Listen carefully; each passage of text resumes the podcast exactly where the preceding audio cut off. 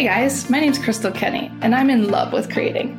All things artistic and imagination involved. I'm an American girl who chased her creative dreams all the way to Paris, France, making a living using photography.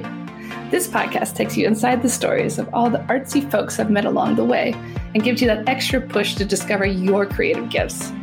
The desire to create is deeply inside each and every one of us, and I give you the tools and inspiration to find a new way of living a more creative life. This is La Vie Creative, the podcast.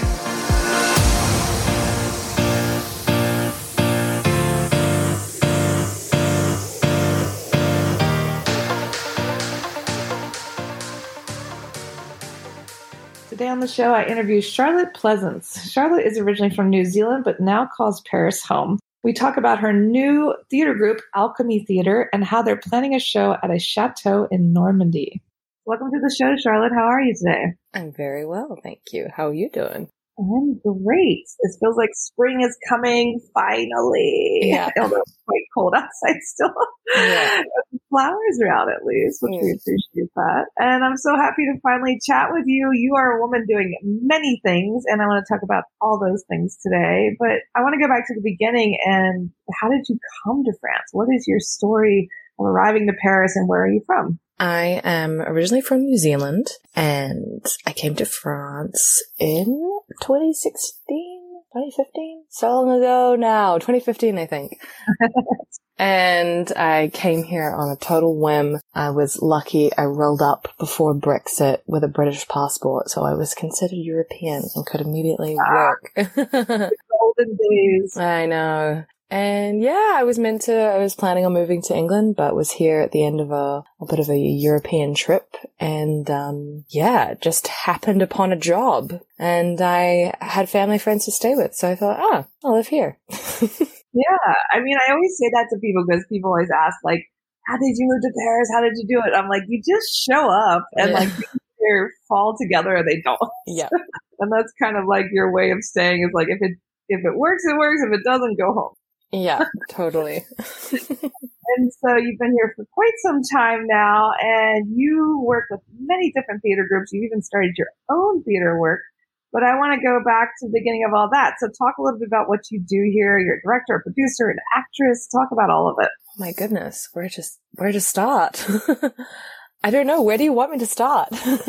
Yeah. So where did you start? Did you start as an actor? Ah, okay, yeah. I mean, yes. I, when I first got here, I realized the theater scene was hard to crack, to get into. And I realized what a lot of people that I knew how, or who I'd met were doing was basically just making it happen, uh, for themselves or for other people. And so I thought, okay, great. I'm going to do that too. And so as well, I wanted to have a create a theater company, but I didn't know a lot of people at that point, a lot of talented people mm-hmm. that I could create work with. So I actually started my own scra- scratch night, which is basically like a curated open mic for theater is how I describe it. You have 10 minutes to perform whatever you like and then that's it. It's basically a chance to workshop a character or try a new piece of writing or read aloud an excerpt from the, a play. And I called it tapis théâtre, tapis meaning rug, théâtre meaning theater. Oh, I like that. Yeah, and uh, the stage is a rug, and so it's meant to be, you know, a casual stage to to try out new ideas. And how did it go? Did people immediately like respond to that and say, "Yeah, I want to do this"? And and did you do it in like a cafe? I did it in my apartment.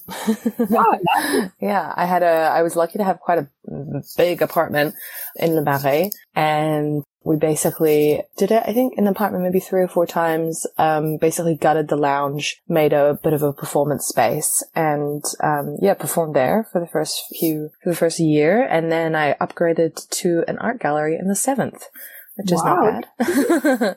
Nice. Yeah. And then basically from that met a variety of, of people and then put on Midsummer Night's Dream in Montmartre in an amphitheater. Oh, so fun. I was telling you, I love that theater. It's Yeah. like right First Street. It's so beautiful. It's an outdoor like amphitheater. And that's like such a great play to put on there too, especially being outside and everything like that. And that, so basically you're saying like you created your network, like you were saying it's hard to break in. And so you just made it happen. I think that's really admirable. And things just kind of like fall together from there. Like you met actors, you met producers, you Yeah. know. Was it pretty easy from there? I feel like doing anything in Paris is not always e- is never easy. yeah.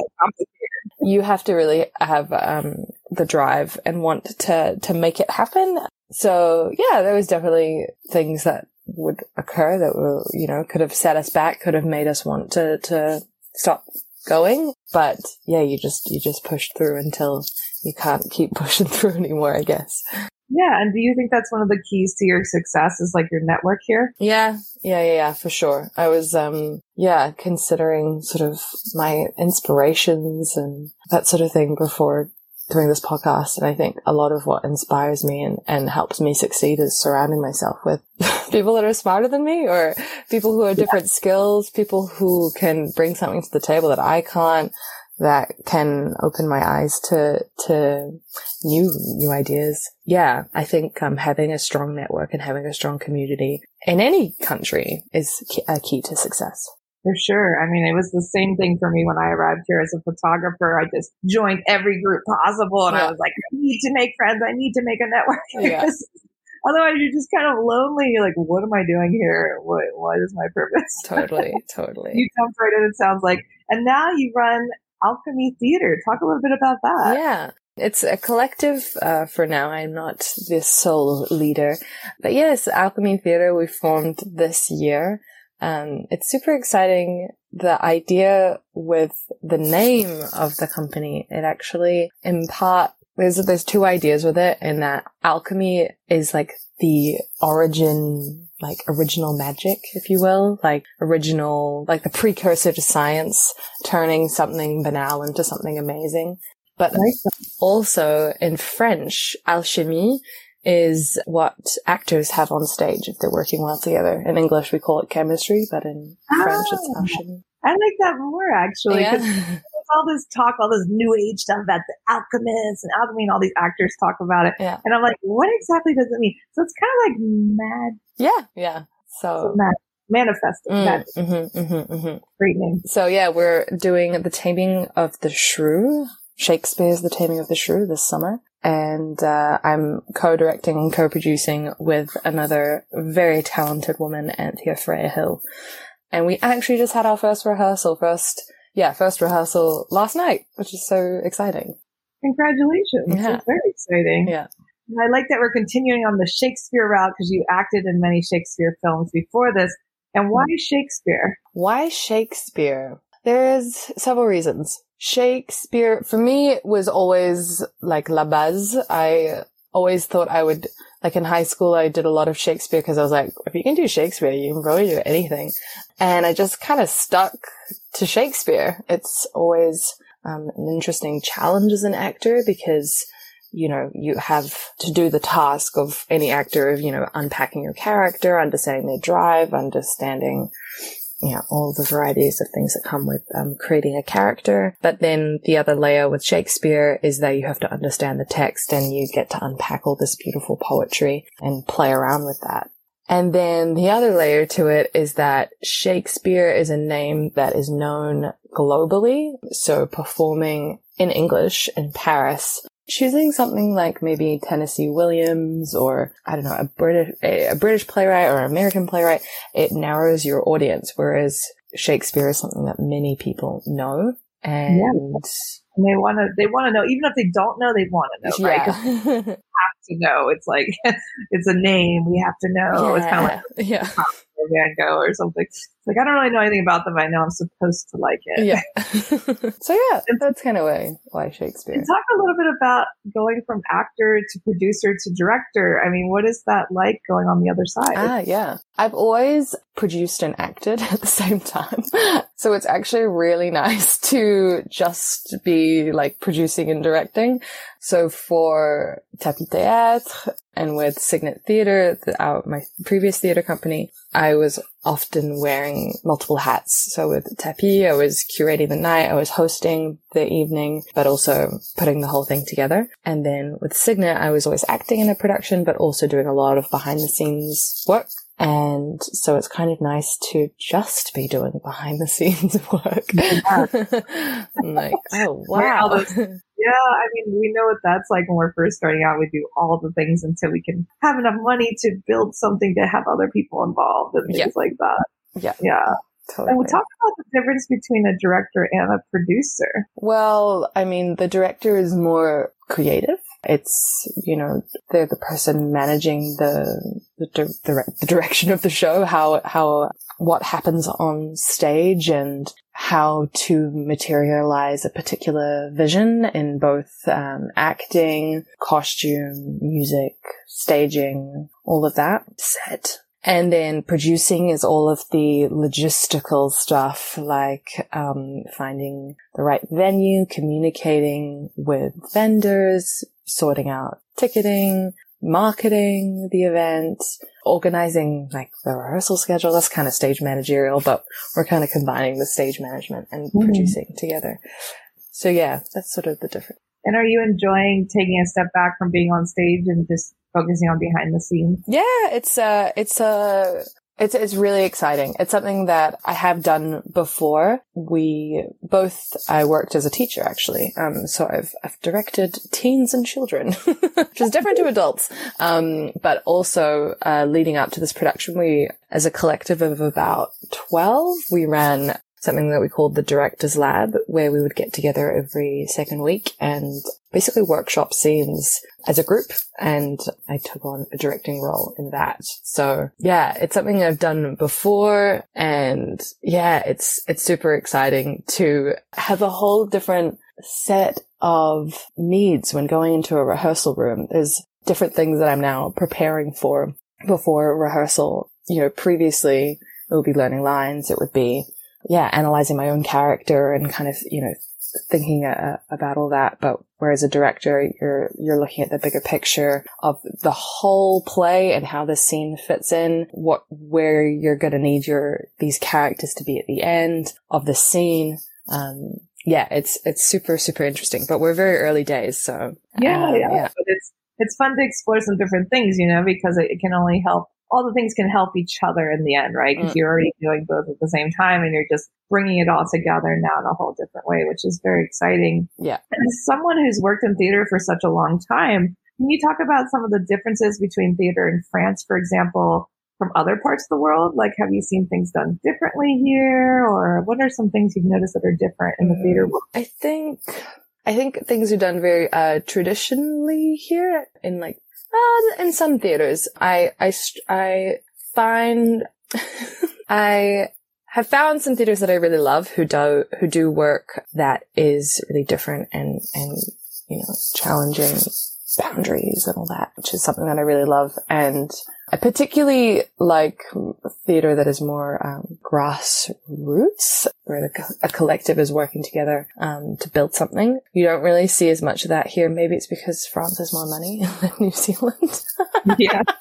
but uh, I think yeah, it's a lot more traditional, and I think sometimes that is a detriment because it means that uh, you have to follow a particular rule, like particular rules, and it means that sometimes I feel like the theater here isn't as um like forward thinking as it is in some other countries. Yeah, definitely. Because France is all about tradition and keeping things the same, right? Which is what makes it beautiful, but Yeah. also sometimes complicated. Totally, totally. Yeah. And so, are there many places in Paris to see theater performed in English? I know we're in France; we should be speaking French. But have you found the world here is open to that, or we find no, no. I I mean, like the Théâtre de la Ville sometimes has shows in English. I'm going to see Othello at the Odeon, and it's going to have um, surtitres in English. It's not going to be performed in English, so there are occasionally some things in English, but yeah, it's definitely there's not an endless uh, selection of, of English language theater here, which I find, yeah, a, a shame because there is a huge uh, international community living in Paris who are both native English speakers or um, English is a shared language. So I think there's a huge opportunity for more English language theater here. Yeah, And I love that it's like this young group of people like yourself and those you're working with that are bringing it in the 2000s, you know? Whoa. to do that. Yeah. this has been such a creative hub for so long. Yeah. It's just surprising that it hasn't happened sooner. Being such an international city too. Mm. But I love that you guys are making it happen. And and when you want to put on a show in a theater, like how does that work? Do you have to reach out to the theater, get permission, pay them? Like walk us through the process. Yeah, I mean, there is uh generally a lot of red tape. There are procedures that some theater th- companies go through where you go to like a festival to basically that other um, theaters come to to see your work and then hopefully they will have you on in their theater for the following year. We've always been able to perform at venues that do things slightly differently. So with Cygnet Theatre, we performed at Les Jardins des Arènes de Montmartre. And that was actually, is it technically a public garden? And you apply through the town hall of Paris to get that venue. And so it's not considered actually a theater. So um, there was less red tape there. This, for the taming of the shrew, we are actually performing at a chateau. So we're going to be performing in front of a private chateau um, outside of Paris. So again, oh, not, that's really cool. Yeah, not a theater, but an incredible venue. okay, count me in. I'm going. Yeah. That sounds fun. yeah. yeah, it's super exciting. We're we're teaming up with. I think you know her, Jane Webster. Oh yeah, for sure I know Jane. I've filmed and videoed at her chateau many times. Yeah. um, so yeah, it's been super exciting. We've been kind of back and forth. I've, I've actually gone out to the chateau myself, and uh, yeah, it's it's really exciting. We're going to be performing on the steps in front of the chateau, and there will be areas for people to sit and dine on the grass. We'll have picnics and yeah, food and drink available, all that. So wow, exciting. it's like a full on event. And what are the dates? So it will be the 20th, the 22nd, and the 23rd of July. Very exciting. Okay, I need to mark my calendar great. Um, everybody mark your calendars. You're going to be, and actually that's a great time because I feel like a lot of tourists are in Paris at that time. Totally. Exactly. So. And where can people get tickets? Like we can put it in the show notes. Yeah, exactly. We will be, we will have released tickets by now when the podcast is out. So that it'll be all the information, all the information will be on our Instagram for sure, which is Alchemy Theatre. Okay. And what is the importance of theater in today's society, in your opinion? I think theater should reflect should reflect society and should reflect issues that are that are coming up uh, and help audiences pose questions or answer questions for themselves or start discussions um, it's something that with alchemy we're really um, trying to do with the taming of the shrew. Taming of the shrew is by and large about gaslighting and domestic abuse. Um, and so with this production, we're, we're actually working with an intimacy coordinator to make sure that we, um, intimacy and fight coordinator to make sure that we do all of the choreography correctly and, and don't harm our actors in the process. But we're also looking um, to collaborate with local associations that work well, work in this world to make sure that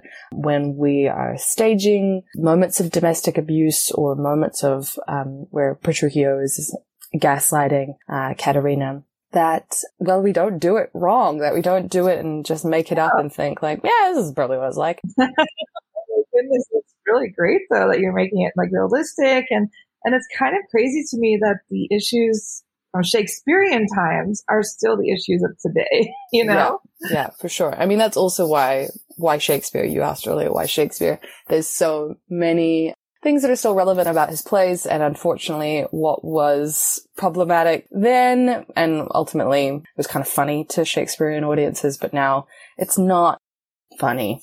Uh, what is happening in this play. It is technically a comedy and there are moments and we, we hope that our audience will find like and be charmed by so many of the characters in our play.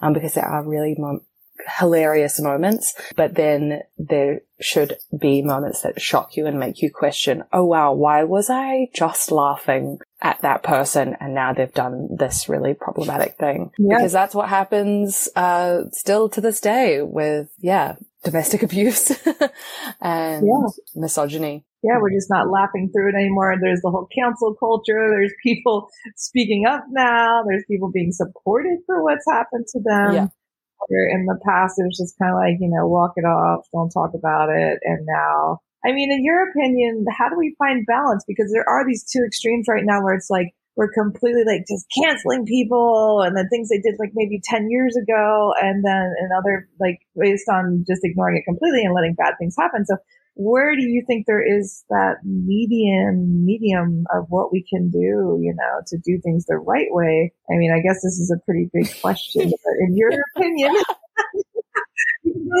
Oh my gosh, for theater. Yeah, well, it was a, a discussion that I had recently because there's a, a politician in uh, Parliament here in France that was recently allowed back in after after news came out that he had struck or he, there had been a moment of domestic abuse between he and his wife, uh, and the Parliament let him back in. And yeah, I had this discussion with my partner, and I think uh, at least a lot of these discussions um, happen with men. It's like, oh, should we can, you know, continue to like excuse this man? It's like, it's, it's frustrating because it's not the, it's never the other way around because also it's generally not the woman that is uh, the abuser. Mm-hmm. But it's like, oh yeah, let's let the man go back to his job or let's like not, you know, cancel yeah. him. But it's like, oh, well, the, the, the woman who has been abused is, has detrimental effects that will um,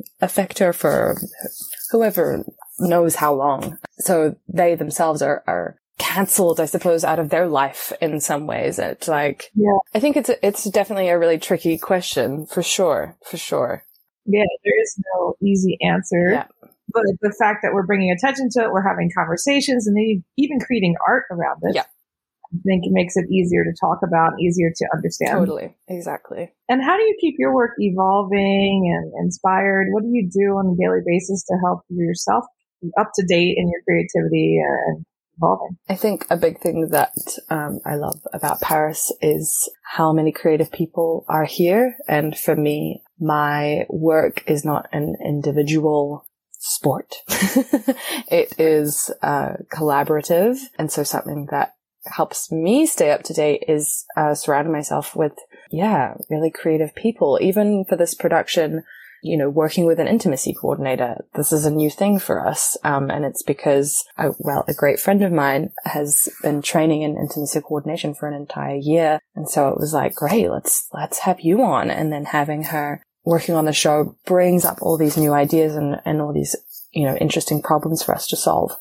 And as well, I think making sure I'm, you know, going to theater, uh, going to interesting music, uh, concerts, going to art galleries.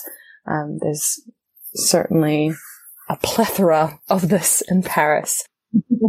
so I, I also find staying engaged creatively is also incredibly helpful. For sure. I mean, it's all great advice. And and what advice would you give to people who feel they're not creative in any way? They don't have any creative talents. What would you say to them? How would you help them find what they're good at creativity wise?